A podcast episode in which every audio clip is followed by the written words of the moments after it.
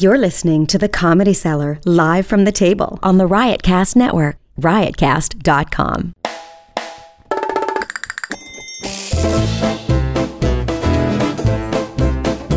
Good evening, everybody. Welcome to the Comedy Cellar Show here on Sirius XM Channel 99. Uh, we're here the day after the midterms. Dan's uh, very upset. Uh, our guest, uh, Why am I upset? Chemda Khalili. Is, Hello. is, is that always been your last name? Yeah. You- Remember you never went by it before? Yeah, I, I usually leave it out because um, more more people can't pronounce my first name, so we'll get through that first. And uh, Chemda was a, uh, uh, a singer in my band years ago. She's a singer and podcaster. She is the co-host of the long-running podcast Keith and the Girl, which is one of the one of the first podcasts to really uh, Exist? no, well, to, to make a like a make an impact, a national impact. I mean, you guys had uh, one of the first uh, people to have like a big viral following. Um, and Sally, how do I pronounce it? Satel? Patel. Sally Satel is an American psychiatrist, lecturer at Yale School of Medicine, and resident scholar at the American Enterprise Institute. She's the author of several books, including PCMD How Political Correctness is Corrupting Medicine, and Brainwashed The Seductive Appeal of Mindless Neuroscience. Her writing often appears in such outlets as The Atlantic and The Wall Street Journal, where she penned the article, Does It Take a Shrimp? Does it take a shrink? Does it take a shrink to evaluate Trump? Um, by the way, just before we, we get into that, Noam, I would like to issue a warning to you. Yes, yes. That she, I'm sure she's a very bright uh, woman and probably has a lot of good things to say, but What a preface. don't be afraid to challenge her if you feel that something that she says is incorrect. Wait, wait. Because You're getting permission. because That's sometimes nice. you we have an expert, that's somebody that wrote a book, and you just assume that since they wrote a book, everything must be must be true. And I don't. I want you to go with your instincts because you have good instincts. All right, so- I don't know that that's the case or not. I haven't read the book. But So th- now I read this column a, a long time ago, but I would say so. Okay, well, there's so many things to talk about with, with a with a real doc. First of all, a psychiatrist is a medical doctor. It's not like a psychologist, right? So Right. so because I don't really believe in psychology at all. I can write the scripts. Yeah, yeah, but yeah, she, but yeah, but she, psychiatrists, in my understanding of it, they actually view the brain as another or uh, as another physical part of the body. It's not like this mystical thing where you just talk to somebody and it, and it just straightens everything out up there. In the spirit of Descartes, yes, you Yeah, do. right. Wait, t- talk in the microphone so I can. Uh, I am. This is uh, it. no, I I have told- a- I told- well, turn- there, there are up. Okay, okay. psychiatrists that practice Freudian therapy as well that do believe in the talking uh, cure, if you will. Sure, but Freud was a neurologist, and actually he moved into psychoanalysis afterwards because he felt we'll never really capture the neuroscience of, of the mind. Yeah. And we're certainly learning things, but some people are very skeptical, and So- that's the oh, ultimate me. question. But I, I want to get to Trump right away. But did you see this movie, uh, Three Identical Strangers? Yes. So I want to ask you about that later. Okay, so tell us about Trump. Is Trump a narcissist? Can, fir- well, first of all, is it okay to, for you to, to diagnose him without ever Yeah, meeting him? it- frankly, not according to the American Psychiatric Association. But it, that, that's the whole point of what I wrote: is you don't have to be a psychiatrist when when you're talking about character pathology, personality disorders, which almost every one of my colleagues will endorse, say that he That he has one. such, and a Keith certainly number of too. books have been written about it. Um, you look at the behavior, and when you have months and now years of behavior and and uh, you know transcripts and TV doc, it, it's so well documented his patterns of behavior and speech and attitudes and dispositions that you have all the evidence is there for everyone to see. That he's a narcissist. Well, if, to be honest, the diagnosis almost doesn't matter. If you're talking about fitness for office, then you can observe the kinds of attitudes that he has. Um, and, and, and it's no secret. It's not something that, that is privileged information. I mean, you can see the lack of curiosity. You can see the, the tendency towards the revenge and vendettas, and in, in his lack of knowledge about so much about the But world and psych- the political process. But is it psychosis or carelessness? oh, he's certainly not. I don't. I.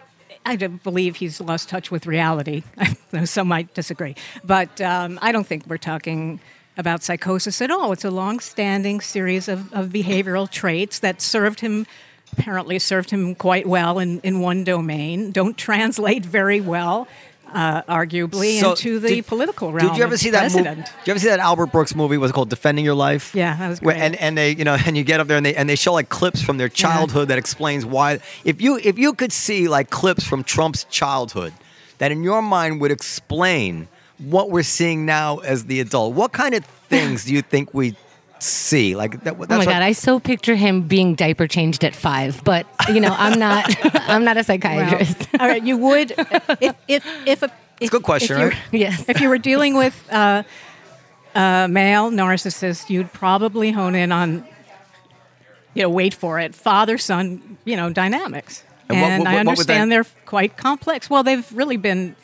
A lot of them have been exposed already in the press, um, but you would, uh, I think, we you'd look for patterns of whether the father, the kinds of expectations, whether the father showed much love, whether he um, you would think the father didn't sure. show a lot of I- love. or- I'm just throwing out the kinds of things you'd, you'd be interested in. Whether uh, the, there was a sense that of unconditional love, that no matter what I did, is, is I, I was loved and accepted, and you'd wonder if those kinds of No, but those just- kinds of You're saying we don't need to wonder, and he's trying to ask No, you. I'm No, saying- I'm I- saying that's what you'd look for. Right, but I'm saying, Yeah. would, would- if you did get unconditional love as a child, that would make you less likely to be a narcissist. Well, you know, the, these kinds of situations know. are there's so many variables involved. But but you know, formative years and relationships with with parental figures usually figure pretty prominently in how your personality develops. There is a genetic dimension. I was going to say, know, if you take identical twins separated at birth, I bet you they're both narcissists. That's my that's my theory. Well, uh, temperament is does have a significant heritable component. You know, whether you're a conscientious person, whether you can tolerate stress, uh, whether you're um, open-minded. I mean, these things do have actually genetic components, and one might would inherit that. You know, from a from a father and mother as well. Uh, so exactly as you mentioned, these sort of adopted away twin studies. Uh, that's why they're so prized in personality um, science and psychology because at least you have one variable that's sti- that's controlled for, which is a genetic composition. Can I ask a question? If I had a kid, what um, what behaviors would I be looking for, uh, knowing that I'm creating a Trump? Well, it, it would, wouldn't it be based more on her behavior if you had a kid, how you But but treat his your what kid? would what would that kid's response to my behavior or his atmosphere or whatever it is? She wants to make sure she doesn't create a Trump. like what are we looking for in our kid? We go, oh, we need to step back and and Oh, and talk what- about what are the danger signs of budding narcissism in our children? yeah yeah. Okay. One thing would be how he relates or she relates to other, you know, his peers. and how would they relate to others if well, they are a narcissist? With, there's usually a deficit of empathy, Okay. Mm. and so that's very. And how can you? How do kids display that? Well, they feel. I mean, even you know, Paul Bloom, who's a psychologist at Yale, Because kids done- hit each other. I remember loving my brothers, and I broke their faces. Well, that's different. You were like, I, there is a difference in siblings, the way siblings interact. But actually, uh, babies, uh, w- w- you know, humans within the first year of life. Uh, actually show a degree of empathy, and when they see ch- another child being treated uh, unfairly, in other words, every other child is given a piece of candy, but that one, they might either give him that candy or somehow try to comfort them. I mean, this is, if something is expressed so early in life, it's clearly an inborn trait. Well, I'll tell you this: of all the things you don't want your kid to be, narcissism is certainly not on the top of the list. You know, you've got uh, um, borderline personality disorder, uh, Depressed. psychopathology, bipolar affective disorder, Pedophilia. schizophrenia. you know, all those things. So How many of you been diagnosed of in that list? uh, I- I'm, I'm trying to remember what I said. I, I think Like- that, like Keith, yeah. that what Dementia. the question uh, was with you, with you, if you're a parent, like Noam, you have kids. Yeah. So if you treated one of your kids better than the other one throughout, The and nicest one usually. Get, yeah, go ahead. and always did that, I think he has a better shot at being narcissistic. It, Am I right? well, when it comes to how you form a personality, I, I think the important point is there are just so many variables, and you can see that with two kids raised in the same family, with the same parents, not separated by so many years that they've effectively grown up with other parents, which is the case if you're 10 when your sibling is born, let's say, and your father's already more wealthy or has lost a job or the dynamics in the family have changed.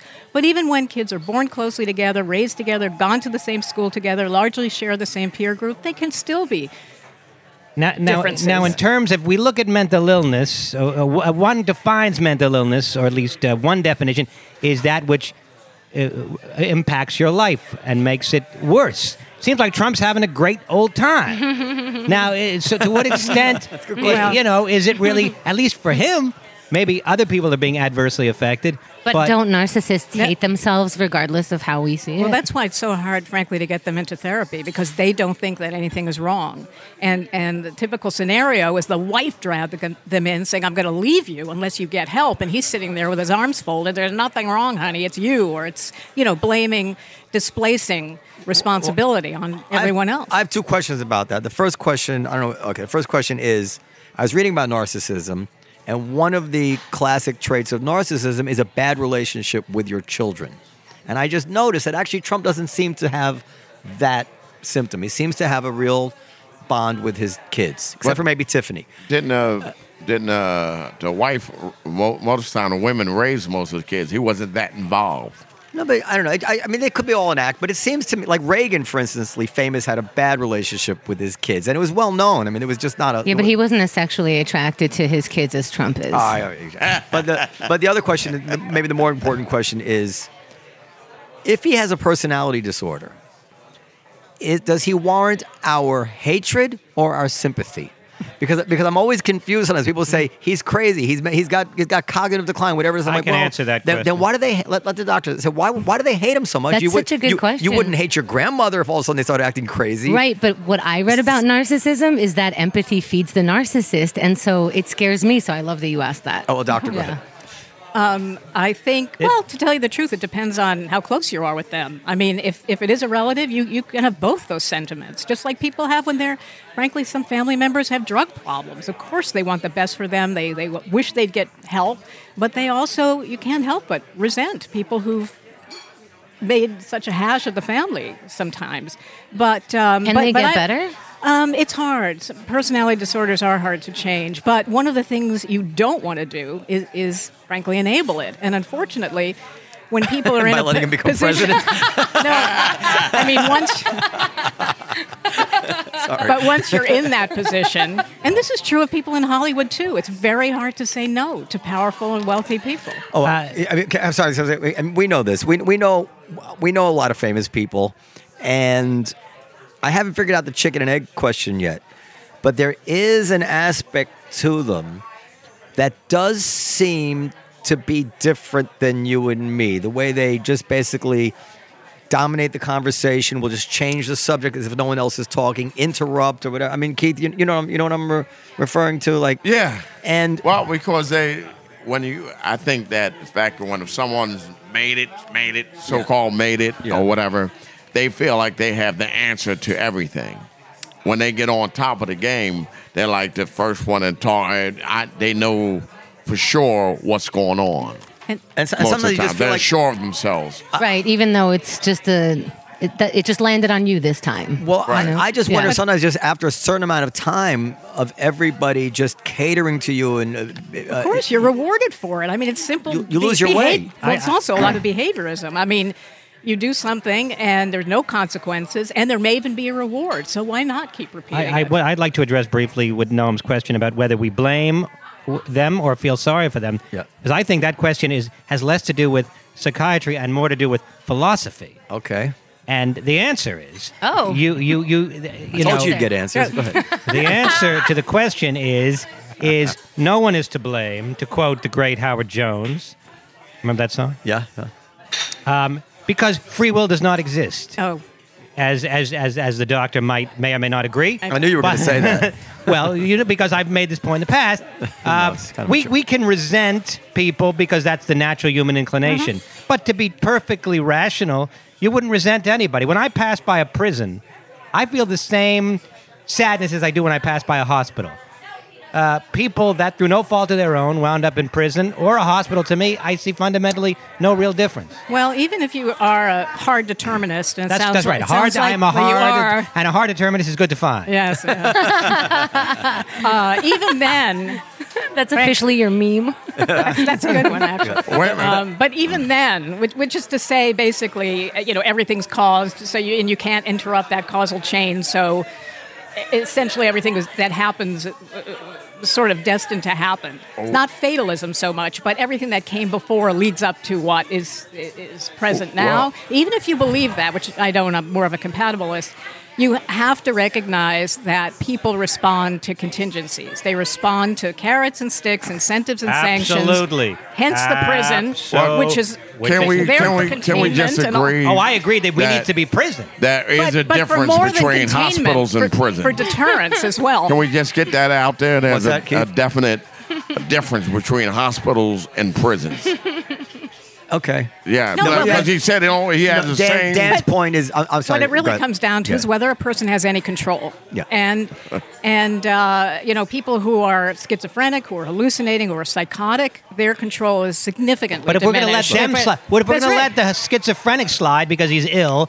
Then we got to Well, let the that's- asshole So- slide. No, so- that's what not but- guilty for so- reasons so of let me ju- insanity is. But I'm saying people like who have personality disorders still can control it. You've seen him in various situations. That, that capacity still exists. Right, but he thinks even the controlling it. So, so let me just to, to, to make clear what I think Dan is saying is that it, you know, everything is is is uh, atoms, electrons, neutrons, all that, uh, and and if you knew every possible law of nature and of physics and, and how every atom will respond, you could, from the beginning of time, predict to the end of time because everything happens as a response, uh, as a predictable response of something else. And so what Dan is saying is that it's all, it's already all in the cards, right? That's what you're saying.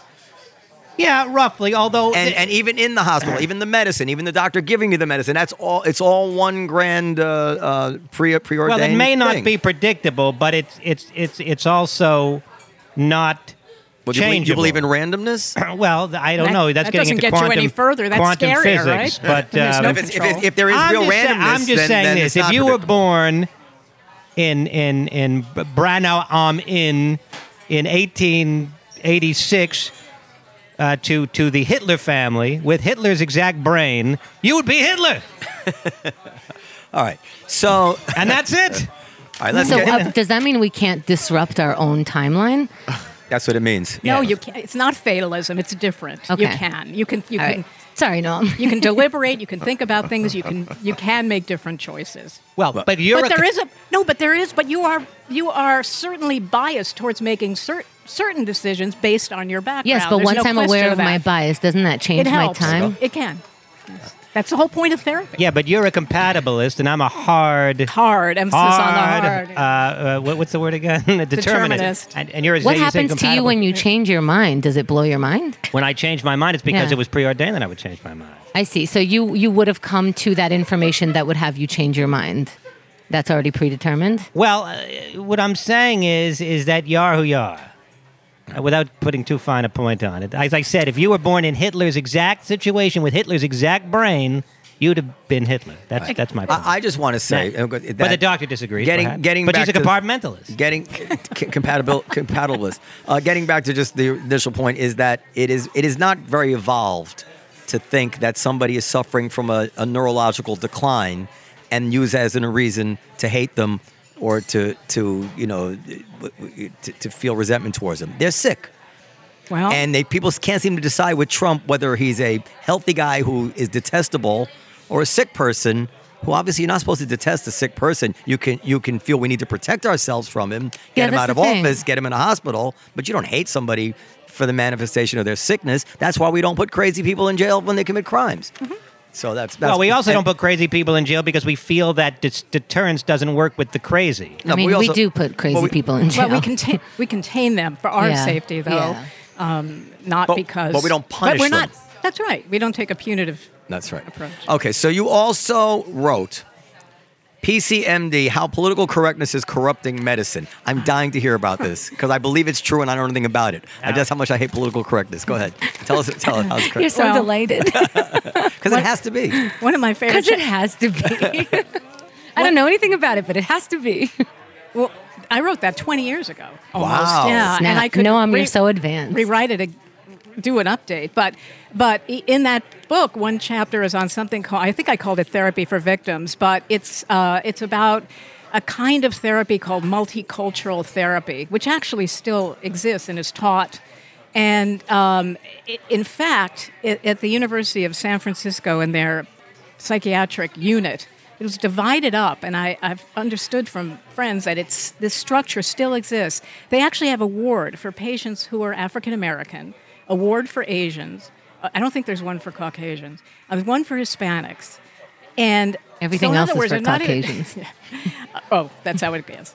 But um, and the, the the basic philosophy behind this is that the reason that you are having psychiatric problems, probably not outright psychosis, but depression, anxiety, difficulty coping, is because of the because of the environment, because it is biased against you. It's it's just victimology on steroids. And it's such a dangerous way to do therapy because the whole point of people who have problems in living, uh, they have to know what part they can control, even if it's true that they may have been discriminated against. Even if all that is true, you have to think carefully about, you know, what are the things that can come under your control, how you can circumvent it. You want a whole kind of you're trying to want to you want to map out the landscape of of factors that are that are in, that are impinging upon you, and some you frankly have no control over, um, and others that you know you do. So if you if if you don't separate, put a lot of thought into trying to separate things out, and say, well, I'm depressed because racism. That's not very therapeutic. You're not learning anything about yourself. You're not learning how to navigate the environment any better or your relationships. Uh, which is not to say that that racism and you know malign forces in society don't exist. They do, but you can't. And we're against them. yes. Yeah. Can I, can all I say on to your point of I'm the quote I'm mad We've been joined by Dave Juskow, by the way. But, Hello, just don't, but everybody. don't mind Hi. him. Go ahead. the quote I'm mad because racism I think is just a starting point that I think people who are the victims of racism are saying because we haven't acknowledged that worldwide yet. So we're still yelling about that because we're still trying to acknowledge it, which is the first step. I know I'm not a psychiatrist, but it's the first step is admitting to blah blah blah. And I think that's part of the first step. And I think people are angry because everyone's responding from the place of I don't agree about this first step. I don't agree that you're a victim of this. You could do this. You could do that. This is here for you. Blah blah blah is dismissing that first point and trying to rush through it to get to the rest of the therapy. Right, but you don't. I, I, I understand what you're saying, Okay. and I think there's some. I think there's certainly some some truth to unacknowledged uh, forms of of oppression. But um, in a again in a therapeutic setting, the job is to separate out what sort of was pre-existing and may have held you back and and and, and really may have been impinged upon you and uh, and how you're reacting to it there are more or less constructive ways to react to it But are people not looking for that? They're just some people are stuck on that first Yes, step of racism. They're Well, stuck on it because they might be stuck on it, but the last thing you need is a therapist to come along and say you're right to be stuck on it. Not That's right to be not stuck on it. You're right to have felt this way. You're right that this did happen to you. You're right that these are the causes outside of your uh, outside of you, but in your perspective. Mm-hmm. Right. Now we're going to go from there and go. Okay, Here's how you Ex- responded to that as a kid. Exactly. It's just it doesn't go further. So, So- But that's the therapist's problem, not the victim's problem, right? exactly. But, Okay. but doctor, this is the thing. I see people reacting to things with tremendous emotion today that they didn't react to the same things when I was a kid in that way. Yeah. For instance, hearing a racist speaker, like I, I remember going to see like Meir Kahane speak at Tufts, and, and, and, and, you know we we handled it, you know. And But you weren't the object of his ire. doesn't matter. And to, and to pe- pe- other people who were there were there were Arabs there too. And and now people would be going into safe rooms and, and having you know trembling and, and crying. And I said, what's going on there? It, we- we're almost priming the pump. Let me even wait. give, give you another example. When um, Norm Macdonald uh, got in trouble for defending Louis C.K. a little bit, and Jimmy Fallon had to disinvite him from the Tonight Show. And he said to Norm Macdonald, Jimmy said to him, uh, Norm, people are crying. People on my staff are crying. Like, we can't put you on because of these words you said about Louis. And I thought to myself, well, like 15 years ago when Michael Richards used the N word over and over and over again, like two days later, he went on the Letterman show and nobody told him how to go. And the staff didn't cry. Yeah. I'm like, why? Why? Why didn't they? Were they But there were no it? black people working on that show. back No, no, so no, no. I'm, the- I'm being very serious. I go like what? And I feel funny. like we're creating sensitivity here, and then humans. I mean, you could see we see in different different cultures. You can create a tremendous sensitivity to something, and the response is real. But we're we're feeding into it rather than trying. Like I said, a sensitivity training, we should be giving desensitivity training. Well, Can I speak from? No, let, well, let, let, oh, let Doctor. okay. yeah, then you. Then you Yeah. It's, it's two things. The first is, and I know you've had him as a guest before, Jonathan Haidt's book, Coddling of the American Mind. That that tells you a lot of how uh, it- it goes into the elements of child rearing that may have contributed to this sensitivity. But I'll tell you, I think. I think that uh, my profession actually contributed to it in a way. And one of the things that uh, captured me back after 9 11 was the obsession that psychiatry and psychology and the well meaning helping professionals had about how traumatized the normal person would be after 9 11. Now, we're all traumatized with a sort of a small t, if you know what I mean, because it was Traumatic. it was horrific. Yeah. I mean, it was beyond imagining. But whether we needed professional help, if you didn't have that kind of outraged, horrified, I can't sleep, I'm numb, I can't even think, I can't concentrate, if you didn't have that kind of reaction, it would have been pathological. But the Fed spent over a billion dollars, and they just, I think, made one of their last installments last year for therapy. There was an for, for New Yorkers. Now, clearly, if you were in the vicinity of the towers, had some a relative who died, were involved, you know, yourself, um, and had a history of psychiatric difficulty, which can be exacerbated in the midst of a you know, a subsequent uh, horrific event, then you probably are, you know, were at greater risk for a significant depression or a significant or post-traumatic stress disorder. But the Would you say it would trigger you? Yeah, yes. but the uh, you know the average person is quite resilient. People didn't need professional help. They needed each other. They needed information, which is what most people need in a disaster. They needed a community, which they had. And yet, the, the expectation of fragility was so strong that people were basically urged come into therapy, we can help you. you. You can't handle this yourself, which is an absolutely pernicious message to get out there. Okay, you, you, I, I agree with you. I, I, I know you wanted to say something, so I'm wondering if it- you know from from like a general perspective of just growing up, right? So um, there was a time where I was more emotional about um, just generally what happened to me because all of a sudden I woke up from it because I I did get, you know, sexually harassed and, you know, all the stuff that comes from you grow up where we grow up and and people are just empowered to kind of yell things at you and touch you inappropriately and whatever. And for a long time I dismissed it and I wouldn't have called it any of these words that now we're we're putting on it because it's just that's how boys behaved. I expected it. I expected it. And when it happened, I understood that this is how sex was going to happen. They were going to try to convince me constantly until I gave in. When I woke up from that, like, oh, wait, I was taught wrong. They were taught wrong. They are actually continuing to do this. And all of a sudden, I'm upset. It seems a little out of nowhere, but I feel like in this waking up, when we wake up, even physically, we're groggy and we're a little emotional if somebody starts talking to us. I think that's what's happening as a society. And instead of yelling each other at each other awake, we might take into account that we're waking up at different times and that this is affecting us all of a sudden, quote unquote.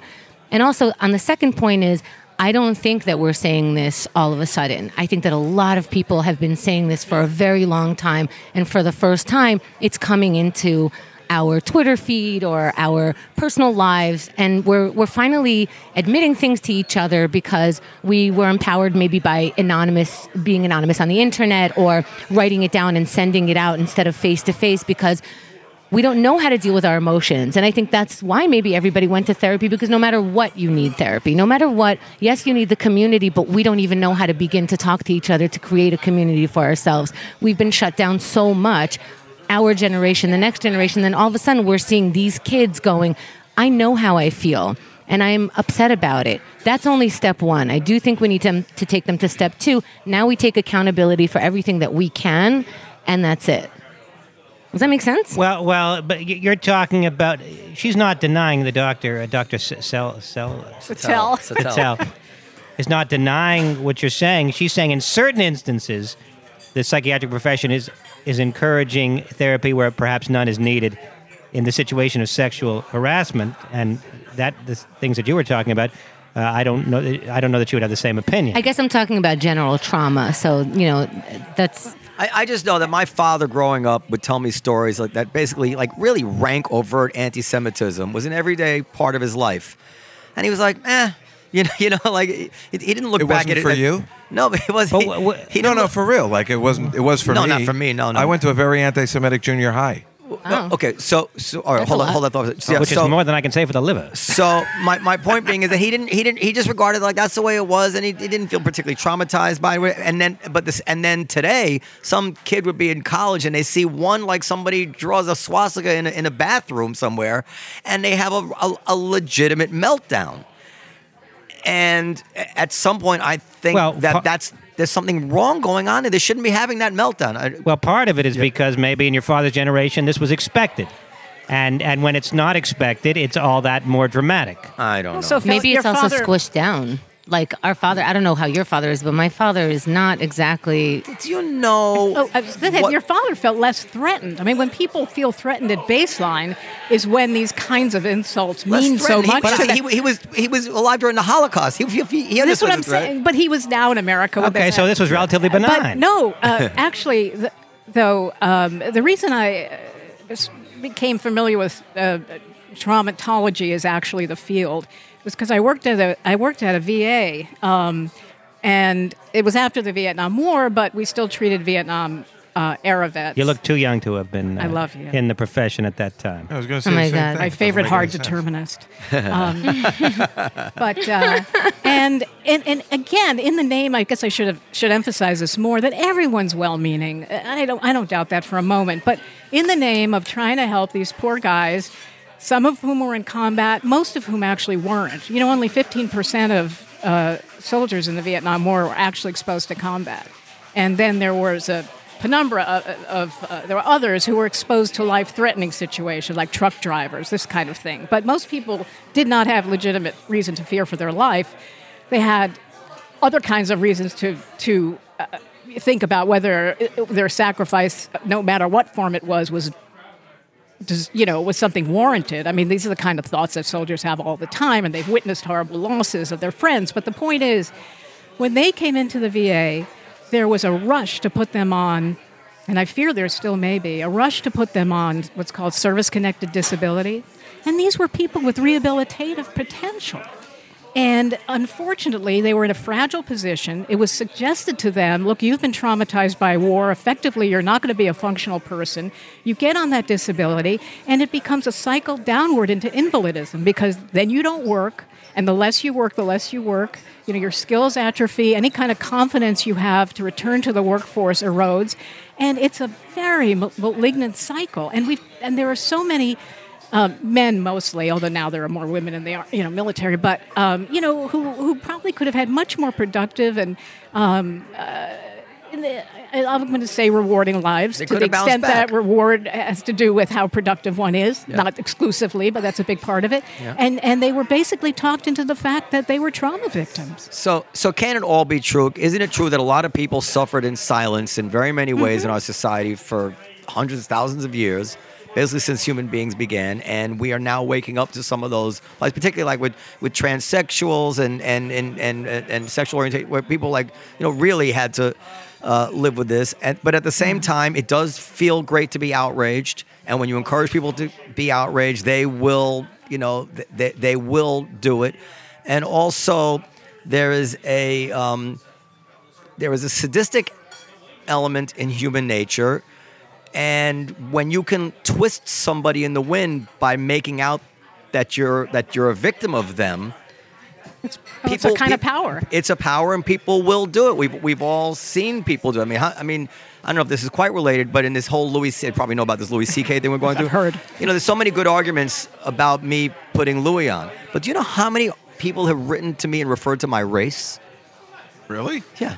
Yeah, I mean, like it's it's it's, it's like a tick now, and, and the patriarch, and you're a white male, and you're putting. Mm. Louis, I'm like, what does this have to do? Like, I could I could parade like, I tell you, the, I think they're saying that you can't be a victim of this, so you have a different perspective. I grew up at a time where you weren't supposed to talk about somebody's like I can't talk about your sexual preference or your color or Mm-hmm. or my wife's co- be, when I'm making an argument about what she's doing that's right or wrong. That's a logical argument I'm making. But they but now except if to talk about white males, in which case some and I'm like, and then if I try to defend myself, it's it it, it becomes further evidence that so it's just like. It, it- and I and I can tell that when I get in these arguments, they love it. It's like they got they got me like defending myself. Like it's like I don't have to defend myself for being born white any more than a German has to be defend himself of being born German or somebody. I mean, it's it's, it's madness. And of course, the irony is that like you know, so many of the black comedians have no problem. It's, there's nothing white about putting Well, Louis C.K. on or not. To me, that's symptomatic of the erosion of, of reason, frankly. And the- yes, but you know, I feel in some ways I feel lucky. but she's compared to- sympathetic to, it. I can tell by her answer. Well, no, I'm sorry to interrupt you, but I can see it like, oh yeah, it's okay to talk about white males. Okay, then let's talk about everybody's color. No, I'm not saying that it's okay to just throw out because you're a white male. Is it ever you're a white okay to bring up to somebody their color I think when they're when they're making a logical argument? I understand what you're saying. It's like uh, it feels derailing. It feels like what what conversation I are we having? But I was raised that that was wrong. Oh, we were raised as if we don't see color. But No, we- not don't see color. That if somebody's making an argument about something, they make a point about principle, whatever it is. Mm-hmm. I think we're learning about people's perspective based on. I should be able to if I would, if I if I want to make a point about something, I should be able to write it down on a page, and then I should give it to you to read it. And you shouldn't need to know. Wait, what color was the person who wrote this? Then I'll tell you what I think of it. What what I think people are saying is that based on your response, we can see your race and gender. Oh, then I- let me- does that can- does that make sense? Well, yeah, that's not a nice. May, maybe you think there's something white about putting. You think a, a- like a black club owner in my shoes wouldn't put him I, on? if I were to bring up your um, white male cis whatever in the Louis C.K. situation, it is just specifically in that situation Yeah. because you're not female. Just so you know, you have a different perspective. You don't have the perspective of ever being threatened by him in that way. Your perspective. Uh, No. You're shaking your head, but I I'm don't shaking know. my head because yes, if, if you wanted to bring up the fact that I were male, Mm-hmm. I would understand that there is some connection. Like maybe I can't identify with it because I'm a man, but not because I'm white. It's- I think you're now, a horrible person. now having person. said that, I've gotten an amazing number of letters. I don't want to talk about Louis again, but just an amazing number of letters. I love peop- how many times you bring up Louis well, when you because don't want to it's, talk about it's, him. it be- because it, because it's it's this whole PC thing. But I got an amazing um, number of letters from people who identified themselves as victims of sexual assault, who nevertheless felt that we were doing the right thing mm-hmm. by That putting doesn't- Louis you're on. doing the right thing by So I'm doing the right assault. thing. I'm, I'm, I'm like 30, 40 letters like that, Well, meaning really? that there's no you can't you can't just predict somebody's opinion on something. The, the thing that bothers me so much is that you know the tyranny of the of the group membership. You know, That's as a blank, I'm that. Well, you know that's not necessarily true of everyone in that category. So that's important. But I think it is important, as I, I- think you're implying, though, to consider if you really want to have an in-depth discussion about someone's reaction to someone, is their past experience. But you do that on an individual level. I get that. I feel like we're walking around telling people how many points they have over their head, like we're video games. So you have the white point, the male Yeah. point, the cis point, um, maybe because, but to experience something that's different than other people makes you possibly have a response. So your name is Noam, right? Maybe you understand like where a name like mine, Chemda, everyone's going to mispronounce your name. That's what you're dealing with your whole life. So you add other things to it. They used to call me Nutter Butterman, Nature Boy, But don't you- Noodleman. and that that has affected But don't your you under- personality. but It don't might you- have affected. I doubt it, but it could have. But don't you understand it works mm. both ways? And then now I can start saying to somebody, "Well, you're black, so that's the way you feel." and and how would you finish that sentence? I would I would never say such a thing. I would only make the case of them where, where I thought they were right or wrong. Because you I know, I the same thing like like the music string example, like the if you want to argue about abortion with a with a woman, and let's say you're let's say you're pro life. And they'll say blah blah blah, and you say, well, you know what? I could get a woman here. It's not like the things I'm saying as a man that are pro life. It's not like there's no women who are pro life. So I got to drag a woman in here. So now you could now you now you now you can't bring that up. So we can deal with the the logic either way. It's it to me it's such a dodge. Like just let's make logical arguments.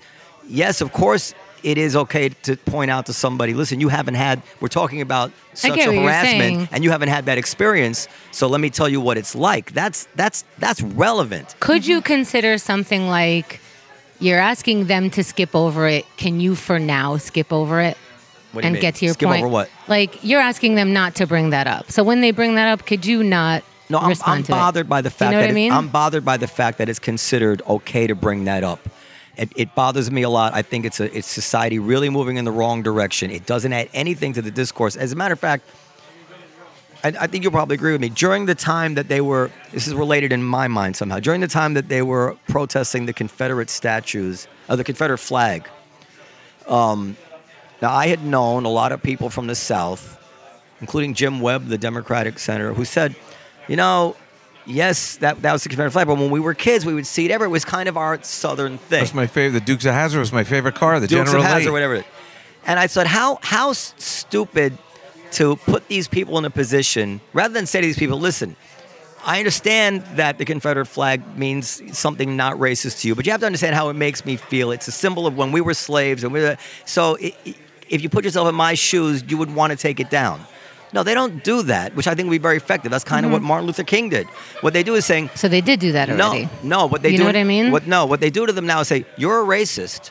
That's the, the only reason you'd have that flag is you're a racist. And Can I have hold another on, hold reason on. why they would have that flag. Hold on, and somebody and somebody says to themselves, "Well, I'm not a racist," and now you put me in a position where if I take the flag mm-hmm. down, I have to admit to you I'm a racist. So go fuck yourself. And I and that's what and that's what you're seeing. It's like just explain to them why it's wrong. Stop with the name calling. Stop with the with with all of it. It doesn't help anything. What is it representing to them that's different than the division of race? What does a Confederate flag represent? If you said, if I go, that's a racist flag, and you go, no, I have it flown for a different reason. Right. What is the reason? Southern pride. they would say this this is our this was our I mean I'm not a southerner I just know what I've heard said that this is something we always grew up with it was the south And we're telling you that that represents racism. And Right. so after we tell you that for a couple of decades, what happens? I'm- I'm Some ta- people I'm- get upset and they start yelling at you. I'm making a practical argument here I'm saying that it, it's it's not effective at all to call somebody a racist and put them in a position of if they're going to do what you tell them, they have to admit to you that they're racist, especially if they don't feel that they're racist. And that's what's going on here. And I think that there's a listen. I think a lot of people were moved to take down these flags mm-hmm. when they're explained how it Yeah. feels to someone else. People are more have more empathy than people may realize. so then you're, you you are saying that one side should have more empathy than the other side. every side should have empathy. Do, but do you know what I mean? It's like you shouldn't tell me this. You should cater to me and speak to me a different way. You know, the if you thing want results, saying- he's suggesting that the best way to get results is not to accuse somebody of racism straight away when they may not be racist. As recently as the 1970s, as Dave Juskow was mentioning, nobody perceived the Confederate flag on the General Lee as racist. It was the greatest car of all time. Um, you know, Bo and Luke were very sympathetic characters. Um, I, I- you know, um, Do you think that everyone had that experience that the Dukes well, of a lot of wasn't? people, a lot of people did. So, but Noam's point is, is that people would might have in those days worn a Confederate flag, Dukes of Hazzard shirt, and not had any uh, uh, racist notions. Didn't think about it. Didn't even think about it for a second. Yeah, actually, I'm living this year. I'm living in um, Kentucky. Racist. And, and I've seen a lot of these. that was a flags. border state, I Oh, think. uh, you've seen the flags, and what do they mean? What do they? Yeah, and uh, I admit I never went up to anyone and questioned them, but I did ask uh, others. I mean, not the people who had them on their cars, but I asked other people. You know, does, what does that mean to these folks? And um, they said, you know, it really isn't that much about racism, which is, and they always say, I'm not saying that some people who have them aren't racist, but in general, it's, as you said, a pride. They call it a rebel flag, not a, so much the Confederate flag. but the And- KKK calls themselves. no, fair enough. Yeah. Oh, and and um, and that it it's it it it also connotes a kind of um, uh, just we're not we're basically not the elite. We're not the establishment. We're not. This is our own. It's just wrapped up in identity, and almost a sen- one person said it was a kind of a middle finger to people who want just almost want us to take it down. But That, that's my uh, point. The middle finger, to people, and that's a very natural reaction. I think. States' kind rights. of a, res- Um, a resistance. But But I, who are we blaming for that middle finger? Why don't we blame the person giving a middle finger as a response? Also, you know. Uh, uh, you know that whole that flag as a whole was kind of a middle finger to the North in general, right? Because it's like we Yeah, so who won, gave the so middle they finger shouldn't have- first? Wait, let, let- let the doctor Oh no, it. Uh, you don't need to be a psychiatrist to say what I'm about to say, and, and I think you agree with me on this. Is that, uh, and I often think, you know, I'm Jewish, so I immediately think What? Hitler. What if there were monuments to Hitler? How would I feel? And um, and I would have, maybe have to explain that to someone. I would hope not, but. Um, and then I think uh, there's just a, a kind of human communal response, which is, well, frankly, if it's if it's that upsetting, and I understand why it would be so upsetting, then we'll take it down. They should take it. down. Oh, I'm, Yeah. I've always been for them Well, taking take it it down. down. I was always I was always against it in the, the state houses. What he's it is. against is accusing them of racism straight away. What, what, what, but what I'm what I'm against is the what basically is the untruth. It's it's it, at, at root it's an untruth of saying that everybody who has that flag is a racist. Because I know we basically know that's not true, but we pretend that it is and we tar them with it. And I think it's totally possible to believe that the flag should all come down. Yet still, Why do you think it should come down? Come down then Because if it it's not. upsets some, Because- because, it upsets some of our fellow And why citizens why so don't much. why don't people who have those flags understand that? Well, this you know what Some do. You know what? Yeah, some do. But the thing is, But they won't take it down. No, but this is it's but not this is the arrogance. Forgive me, because no word of your part is that No, I'm really I'm, asking. I'm going to answer you. You weren't born a young girl in the South, growing up with it your whole life. You have no idea what that really means to them, and you think you know. And this is typical of people on all sides. We think we know. No, no. And and, and in the same way, you're you're questioning them. You don't stop and think. Well, you know, let me let me think about. Let me ask them. I don't I don't know what it means to grow up in the South. I mean, you have. I, I mean, you can. I don't know much about all that history, but I do know that a defeated people, whatever that means, remains a defeated people, and they still consider themselves a people. I don't and know they and it- they might cling to certain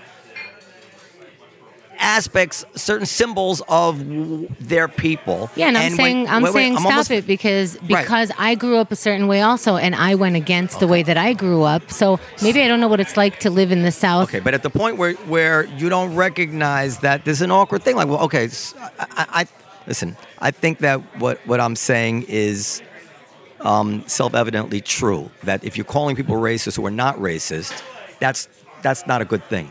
There- There's no no no plus to that. We should we should be accurate.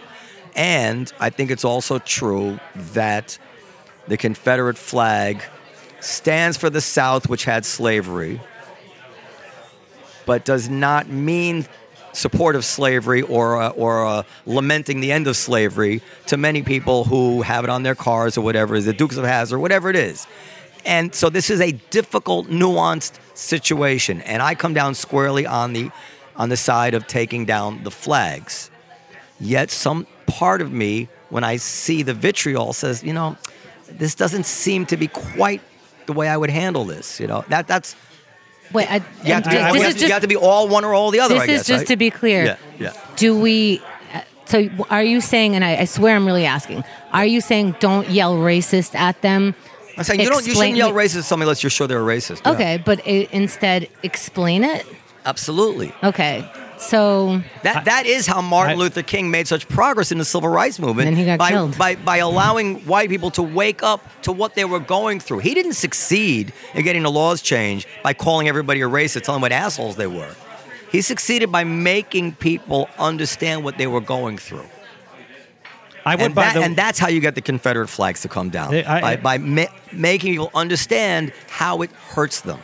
yeah, so it seems like you're saying we need to have more empathy than they need to have empathy. Oh, no, you're, you're putting words. In know, my I, I would do you- like I'm to. not- to, I'm not saying that I, at all. Is that well, I think you guys are just talking right? in circles. Both of No, you have made your point. I think I'm not, I'm yeah. not saying that at Yeah. all. I would like to make a book recommendation, which we don't usually do on this show. yes, yeah.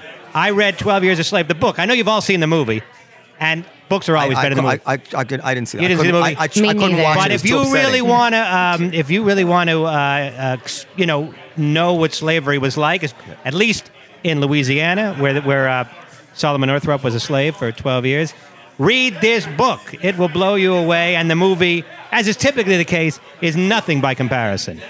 And also, the story of Solomon's rescue is even more, in, is far more interesting than what we saw in the movie, where they just kind of show up one day. Yeah, they show up. Yeah. but it was far more intricate than that. So uh, that's a that's a, uh Comedy Cellar book recommendation. Can we get to the midterms just briefly? Yeah, yeah, let's get to the- of Can I time. just say, can I put it the? I when think were the midterms? Hold on. I think it's backfiring, is what I'm saying. I understand that. and I and I think there's a practical consideration that every movement needs to make about what is the best way to accomplish your goals. that and I- Coleman Coleman Hughes, everybody. and I just think this is backfiring. I don't have. we got it, Coleman's right over there. all right, Dan. Go ahead. hey, Dan's excited. Hi, I'm Dan. excited to see Coleman. Co- Col- Coleman. You, you want you want to join us for a second? Come here one second, Coleman. No, so Coleman, yeah, yeah, so so you're, we're in for a treat here because Yeah, I you, know do you know who Coleman Yeah, is? yeah. Oh, she knows who you are. Does he know who I am? Be thrilled about it. Coleman is a writer for Quillette. What are we talking about? So now? so uh, Coleman, how do you know who Coleman is? We met at the Jonathan Haidt uh, Yes. heterodox. I remember How your are you? face. Sally Satel. So, Hi. Doc- Nice to see you again. So, Nice to so, see you too. So Coleman, uh, I, you know, I didn't want to tell anybody. It doesn't matter what his race is. So we're talking about the. we're talking about because I really don't You're think that so shouldn't late on that now. We're talking about the. now they're all wondering. We're talking about the Like, Confederate this guy? flag. Well, a name like Coleman. We're talking about the Confederate flag, Uh. and and I was making the point that I thought that. Uh, Given the fact that we know that not everybody who felt uh, attachment to Well, the why don't we Confederate flag, what? You're leading the witness. I'd want to hear his thoughts without your. Well, What, okay, what, what so it's exactly fine. He's is still the gonna have his controversy about the cons- What, Confederate what, flag? what do you think about the whole con- Confederate flag issue in the South and the way the way they handle it, getting people to take it down, all of that? Well, I mean, I think uh, on the one hand, it's clearly something that means different things to different people. For some people, it seems to have no association with slavery. It just has this kind of sort of Southern pride association. So I'm willing to extend those people good faith and say that they actually aren't associating it with slavery in, in their mind. But on the other hand, a mainstream reading of American history is that it is associated with slavery. It's, it's, it's hard to get around the fact that it's associated with the Civil War and the half of the country that wanted to defend that institution. So I also can't blame people who are saying, just take it down. I mean, for God's sakes. And, and I, I agree with everything you said. And what would your so what do you think the best strategy is to accomplish getting the flags taken down and the monuments? You think the monuments should come down as well? Monuments are so dumb. Well, I, I mean, uh, my my position in, in these situations is I want to persuade people rather than force something down their throat, because that's a that that just seems like a recipe for resentment. And I think again, I think I, I, I'm just one for, for for conversation and persuasion over just So- forcing them. So this is a beautiful example of what we were talking about. But you know. I am too, by the way. No, I know, but but I but, am. I just can't blame the people who yell racist. But listen, listen to what a beautiful example we just had of something else I was talking about. He's black, I'm white. I made basically exactly the same argument as him.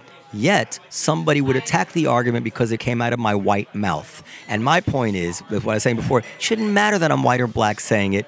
Because he could come, sit down, and say the very same thing, and now what you got? I think it now, does- Now, I you, now you got to deal with the argument, right? Well, I think And it it's hap- does matter a little bit more. Really? So, so you're going to counter his argument with a different argument, and you no, counter mine no, when we no, say the same no, thing? No, But then this- I must have misunderstood what you said. My, my point. This is the world we live in, where you that I will say what he just said, and instead of dealing with it, like with the Louis thing, they'll they'll bring up the fact that I'm white.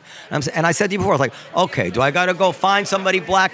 Because I know there are black people no, who I think the we're same way. misunderstanding. I was not arguing anything that he just said that came out of your mouth. What, what I was saying is, I can't blame someone for just associating the flag with racism back and to- for telling that person, "Hey, you have to be a racist if you're waving that flag."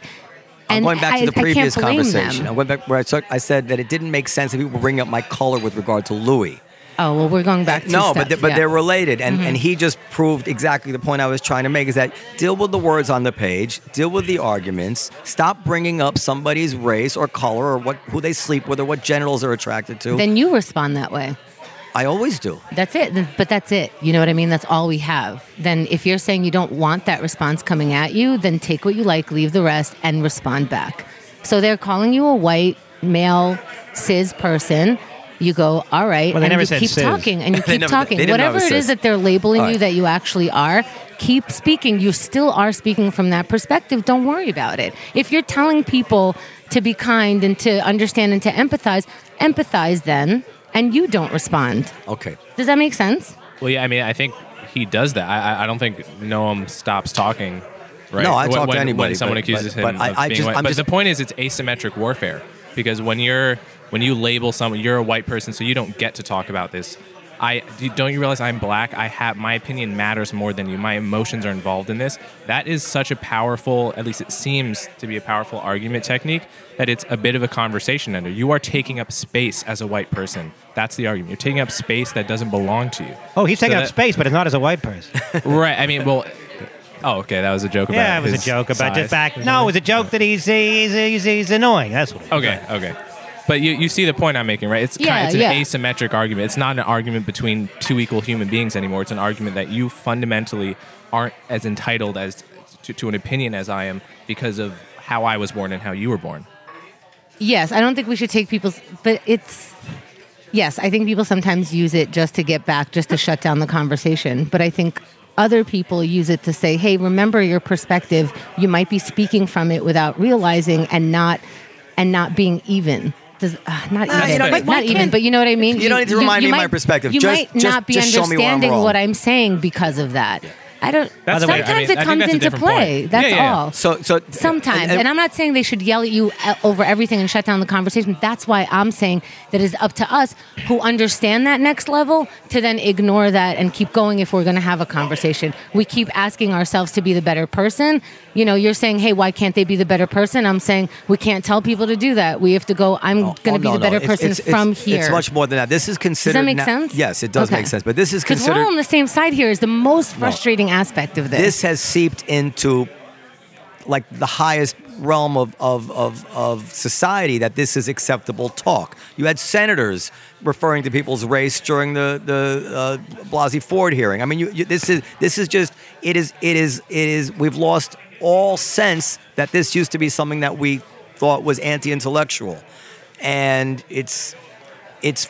I mean, if you're worried, we can talk about the midterms. If you're worried about Trump, this is fuel for his voters. I mean, there's only so many times the most liberal white guy is going to get shut down by somebody saying, you know, it's just because you're a white male. And he says, fuck that shit. I guess I am a white male. I, I guess I guess I got to start voting my interest because these people actually they seem to hate me and, and they discount anything I say by my skin color and my sex. So what? Let's let's end this charade. Let me vote with the people who don't think I'm an idiot. That's what they're doing. Anyway, I, not I believe, taking responsibility. no, I think what they're doing. How, how are you going to get people to vote for you if if your party, as it were, is ready to use what you were born as an epithet? White white male has become an epithet. How can you get white males in the numbers that you want to vote for the people who view the way you were born? You coddle them like we always did. I, I, I again, I'm, ta- I'm talking practical results here. You you are That's not. okay. go- Don't. you're I'm, never I'm going to not get a getting big. frustrated with you. I'm really just talking with you. I'm saying that you, that it's wrong to use somebody's race as an epithet. It's wrong to use somebody's sex as an epithet. This this is like this ought to be basic uh, um, uh, civility 101, but it's not anymore. And it's going to have consequences. That's what I, I think it is having consequences, like these midterms. I don't know what to say about the midterms. Oh, oh, I Oh, that's a pretty good segue. Yeah. I call. I called. I didn't tell. I texted Noam before the midterms, and I've never voted in midterms in my life, be- because I just don't. But this year they seem so. Everybody's talking about them. So I text Noam. Noam, I need guidance. I I could just vote the Democratic ticket, which is I have done in the past, but I want to be more thoughtful than that. And I do have my issues with the Democrats on many levels. I said, Noam, give me some guidance. Help me out here. Who should I vote for? Noam wrote back, I have no idea. This, I, I didn't vote. And actually, I read today that apparently true independents, a lot of them don't vote. I didn't vote. You don't vote. So, t- t- doctor, you, I want, I want to, because you traveled here, I want to make sure you, you speak as much as, as we possibly can. What do you want? You have anything to say about, you know, into politics so much, are you? Uh, well, uh, almost by osmosis, since I'm at the American Enterprise Institute. Oh, that's right. Um, That's right. Yeah, now the, the rural urban split seems even more defined. And um, I stole this from the Daily, but it makes so much sense that now, as far as the, the Congress is concerned, basically now, it, it, this sounded right to me. Um, you know, that the House is going to turn into an investigative body, and the Senate is going to turn into a, a judge appointing body, and the tension and division is probably going to even get worse. I, I heard somebody on Facebook, heard somebody, somebody on Facebook wrote uh, yesterday, they're complaining about the fact that the Senate is not a popular vote institution. And he says, we need to change this, to this, we need to change the Senate. I don't want to be ruled by these rednecks. I said, well, maybe the ease with which you're calling them rednecks is part of the reason that it's good to have Well- the Senate. You know, like, would you? Who wants to be ruled by people who dismiss them as rednecks? I mean, you know, and, and so so that so just well, was this a person uh, whose opinion you normally value that wrote yeah, as a smart person. I'm saying the hatred has gotten so visceral, but but um, but obviously this having a non-popular vote body ought to then force everybody into the middle a little bit to try to ag- something that everybody can agree on, which I used to think was a good thing for the country. But now apparently, if we can't have 100% the most left wing, Well, the founding Think fathers we- certainly thought it was a good thing as they they put it into the right? But I'm saying the left now feels if they have to make any accommodations, any slowdown, anything to these that this is a, a, an anti anti democratic process, and they're really literally ready to burn down the house to get rid of the cockroaches. I I, mean, they're, they're the- talking about ending. Uh, 250 years of, of constitutional Coleman, you say what? Well, I was just saying the, the counter argument, which is but has something to it, is that when when that system was created, city was, cities weren't nearly as big as they were. Now we have eight million people in New York City, whatever, 20 million plus people in in the state of New York. Each of them gets one Senate representative, and then you have what like one million people in like Well, Montana or something. Montana or whatever. Yeah. So less. you, you get 500. That so for something like the Kavanaugh hearing, in theory, you're, you're talking about 500,000 people in, in in Montana that have as much power as 10 million in New York State. And on its face, it seems that there's something a little upsetting about that in terms of if you're a New Yorker. I could see why someone might say, well, let's rethink this. Um, you know, is this antiquated? Maybe it made more sense because it was part of the deal. Like, I, totally understand the historical rationale because it was part of the deal when states came together. They said, like, well, why the hell should we become a United States? I don't want to be.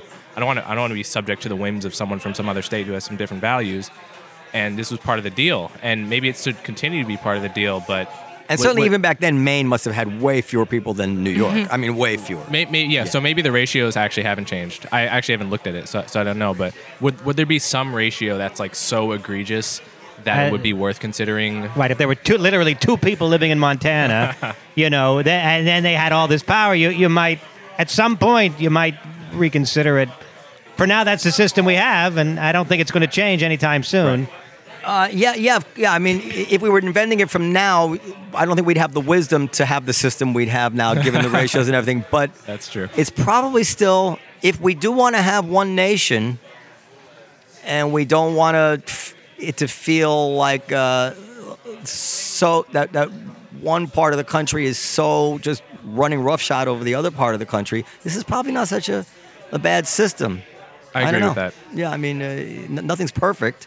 I mean, if we were saying before, if if we didn't, if we now only had like when we were kids, three television networks, a half an hour evening newscast, and like two or three local papers, and that was it. No computers, no internet. We would think this was the most awesome time in the history of the country. I mean, we have such a distorted view of how bad things are. Things are awesome, but And I think one of the reasons we have such a dis- distorted view is because the folks who hold the distorted views and who are nurtured now in many college campuses, I think, to hold them, end up going into what I would call the amplifying institutions of the society. They end up being in journalism, they end up being in law, and they end up being in education. Yeah. So they're transmitting it.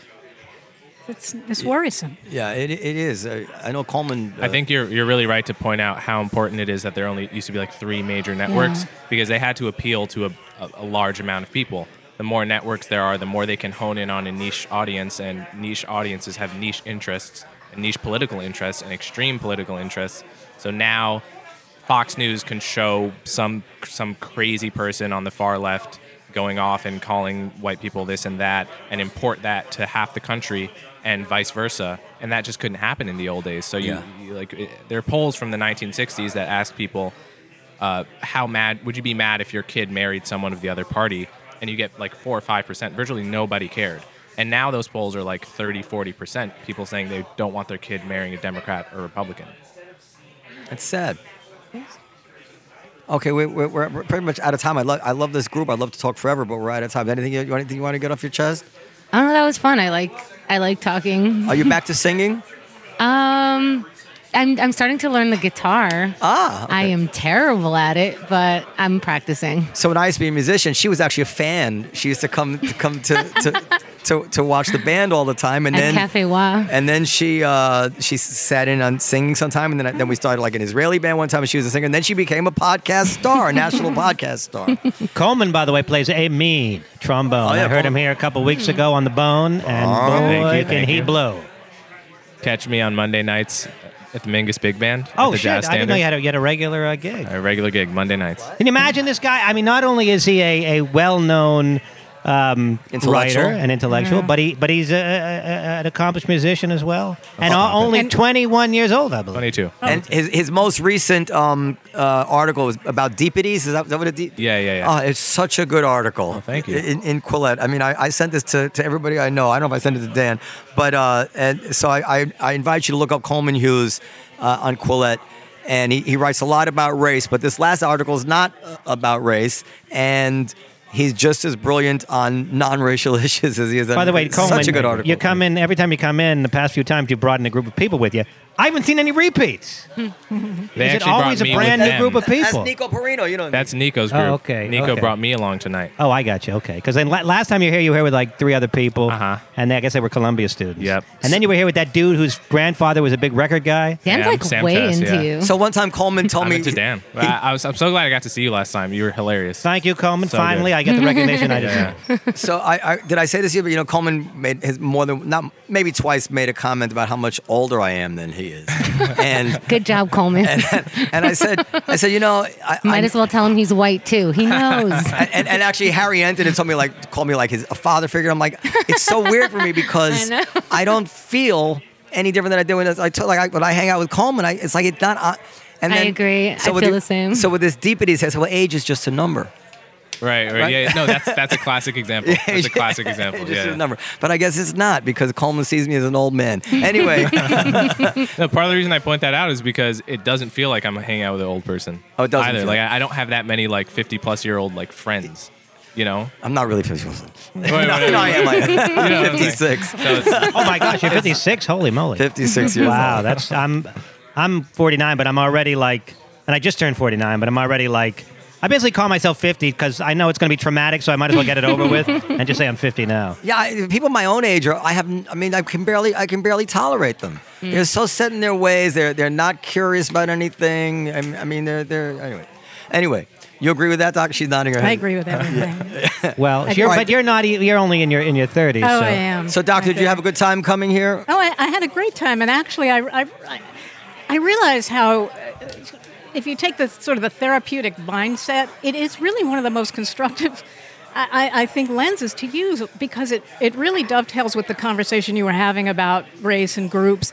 Just forget the group. You have to focus on the individual. That's what you would do in any kind of therapeutic, you know, exchange and, and, and setting. It's what's meaningful to you, what can you control, how can you make better choices for yourself. But it doesn't matter. The word groups and labels don't even come up. True or false? I know. Black men have uh, don't go into therapy because it's it's it's uh, not masculine. Don't group. I mean, just well, are we grouping or not grouping?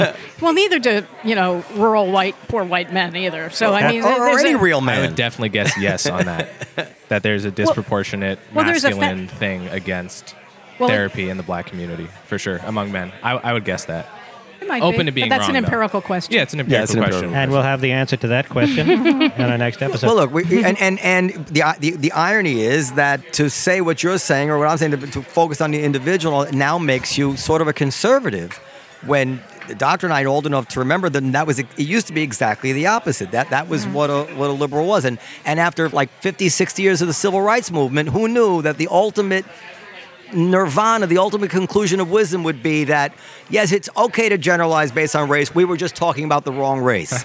It's we, we got to the end, and actually, the only mistake we're making is that it's okay to talk about white people, but all the other races are still, and that's kind of absurd, right? All right. Uh, um, thank you very much. Dan's leaving. Good- good.